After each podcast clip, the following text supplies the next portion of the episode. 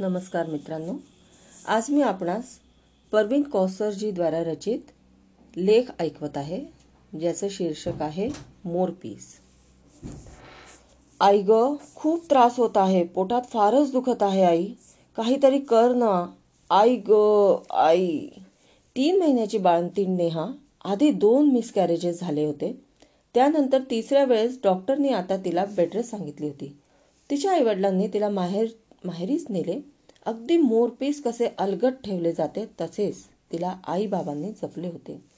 आता तिचे नऊ महिने पूर्ण झाले. त्या दिवशी सकाळी तिला अचानक पोटात दुखायला लागले. लगेच तिला दवाखान्यात नेले.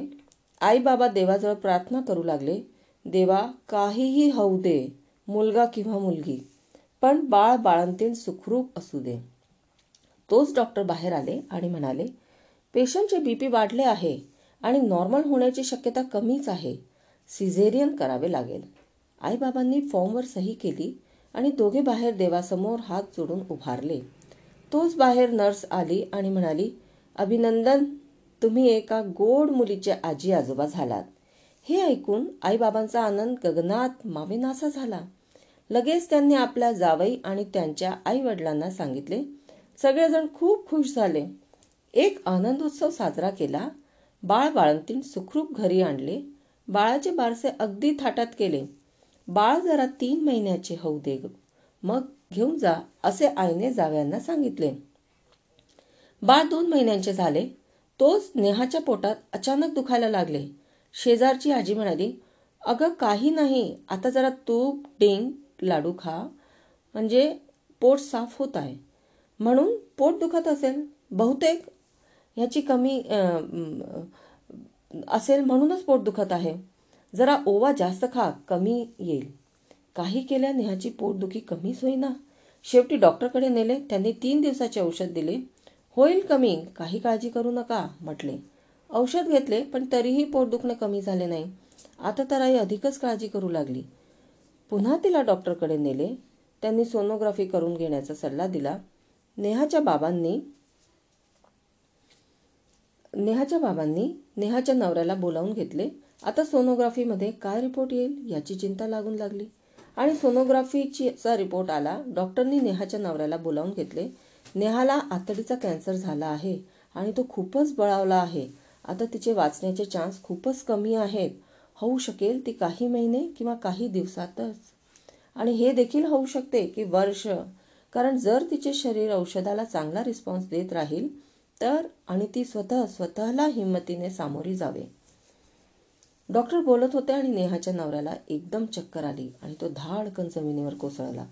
जेव्हा तो शुद्धीवर आला तेव्हा तो नेहा नेहा नेहा इतकेच म्हणू लागला. नेहा आता खूपच कमजोर झाली होती. तिला चालण्यासाठी पण ताकद कमी पडत होती. औषधे आणि फळांचा रस इतकेच काही तिचे दिवसभरात पोटात जायचे. तिला आपल्या आजाराची कल्पना नव्हती. ती वारंवार विचारत होती की मला काय झाले आहे? तिला काही नाही ग. तुझ्या बाळणपणात रक्तस्राव जास्त झाल्यामुळे तुला विकनेस आला आहे आणि तू खाती नाहीस. मग ताकद कशी येणार? असे सांगितले यायचे. एके दिवशी नेहा काहीतरी कारणास्तव आपल्या आईचे कपाट उघडले आणि एकदम तिच्या पायावर एक फाईल पडली. तिने ही फाईल उचलली आणि त्यावर तिचेच नाव होते. अरे ही तर माझ्या रिपोर्टची फाईल आहे. बघू तरी काय आहे म्हणत तिने फाईल उघडली आणि आपले रिपोर्ट्स बघू लागली आणि ते वाचता वाचता तिच्या डोळ्यांसमोर अंधारी आली आणि ती तिथेच खाली पडली. आई मला माहीत आहे मी आता माझे आयुष्य खूप कमी वाचले आहे. पण मी मृत्यू इतका जवळ आहे म्हणून घाबरणार नाही. उलट मी हसत हसत मृत्यूसमोर जाणार. पण त्याआधी मला काही कामे करायची आहेत आणि त्यासाठी मला तुझी मदत लागेल. आणि मला खात्री आहे तू करणार. हे ऐकून आईने आपले डोळे पाणावलेले पुसले आणि नेहाच्या डोक्यावर हात फिरवला आणि म्हणाली बाळा कसले इतके कमी आयुष्य मागितले ग तू? अगं तुझ्याऐवजी मला का नाही नेत? माझे आयुष्य मी जगले ग. आता तर तुझे आयुष्य सुरू झाले आहे. या छकुलीने आता तर तुझ्या आयुष्यात रंग भरला आहे. आई रडू नकोस. बघ मी माझ्या रूपात ही छकुली सोडून जात आहे तुझ्याजवळ. माझी सावली बनून राहील तुझ्याजवळ. नेहाने आपल्या बाळाला कुशीत घेऊन तिचे पापे घेतले आणि आईकडे दिले आणि ती आपल्या नवऱ्याकडे गेली आणि म्हणाली मला सगळे कळले आहे. मी मला काय झाले आहे आणि मी किती दिवस जगणार आहे? हे ऐकून तो स्तब्ध होऊन बसला आणि एकदम त्याच्या डोळ्यातून पाणी वाहू लागले. काय हे नेहा? आता तर आपला संसार खऱ्या अर्थाने सुरू झाला होता. तोच तू डाव अर्ध्यावर सोडून चाललीस? मी हे कसे सहन करावा तुझा विरह? हे बघा मी जाण्याआधी एक काम करणार आहे. त्यामध्ये तुमची साथ हवी आहे. हो नक्कीच. मी म्हणजे माझी एक मैत्रीण आहे जी मूळ देऊ शकत नाही. म्हणून तिला तिच्या सासरच्या लोकांनी घराबाहेर काढले. आणि आश्चर्याची गोष्ट म्हणजे तिचा नवरा पण त्या लोकांना साथ देत होता. त्यानंतर ती माहेरी आली पण तिथेही तिचे दुर्दैव तिचे वडील या धक्क्यात गेले. आणि आई तर ती लहान असतानाच गेली. आता घरात होती ती तिची बहिणी. तिने तिचा छळ सुरू केला. तिला उठता बसता टोमणे देऊ लागली. घरचे सगळे काम तिच्यावर सोपवून आपण आरामात बसायची. इतकेच नव्हे तर जेवण पण बरोबर द्यायची नाही. एकदा तर चोरीचा आळ घातला तिच्यावर आणि तिला घराबाहेर काढले. भाऊ तिचा तिला बाहेर काढू नये म्हणून सांगू लागला पण त्याचे काहीही नाही ऐकता तिला हाकलून दिले. आता ती जवळच्या मंदिरात जाऊन राहत आहे. तर मी म्हणजे माझे मत आहे की तुम्ही तिच्याबरोबर लग्न करावे तिला घर मिळेल आणि आपल्या छकुलीला आई. आणि तुमचे लग्न मी माझ्या डोळ्यासमोर बघावे ही माझी शेवटची इच्छा आहे.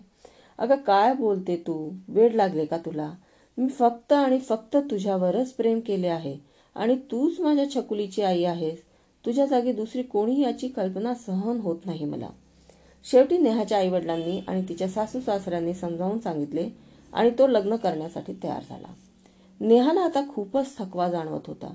ती आपल्या पलंगावर पडून एक सारखे आपल्या छकुलीला पाहत होती जी तिच्या मैत्रिणीच्या मांडीवर खेळत होती आणि ती देखील तिला बघून हसत होती. हे दृश्य पाहून नेहाच्या डोळ्यात पाणी आले आणि ती एकसारखे तिलाच पाहत राहिली.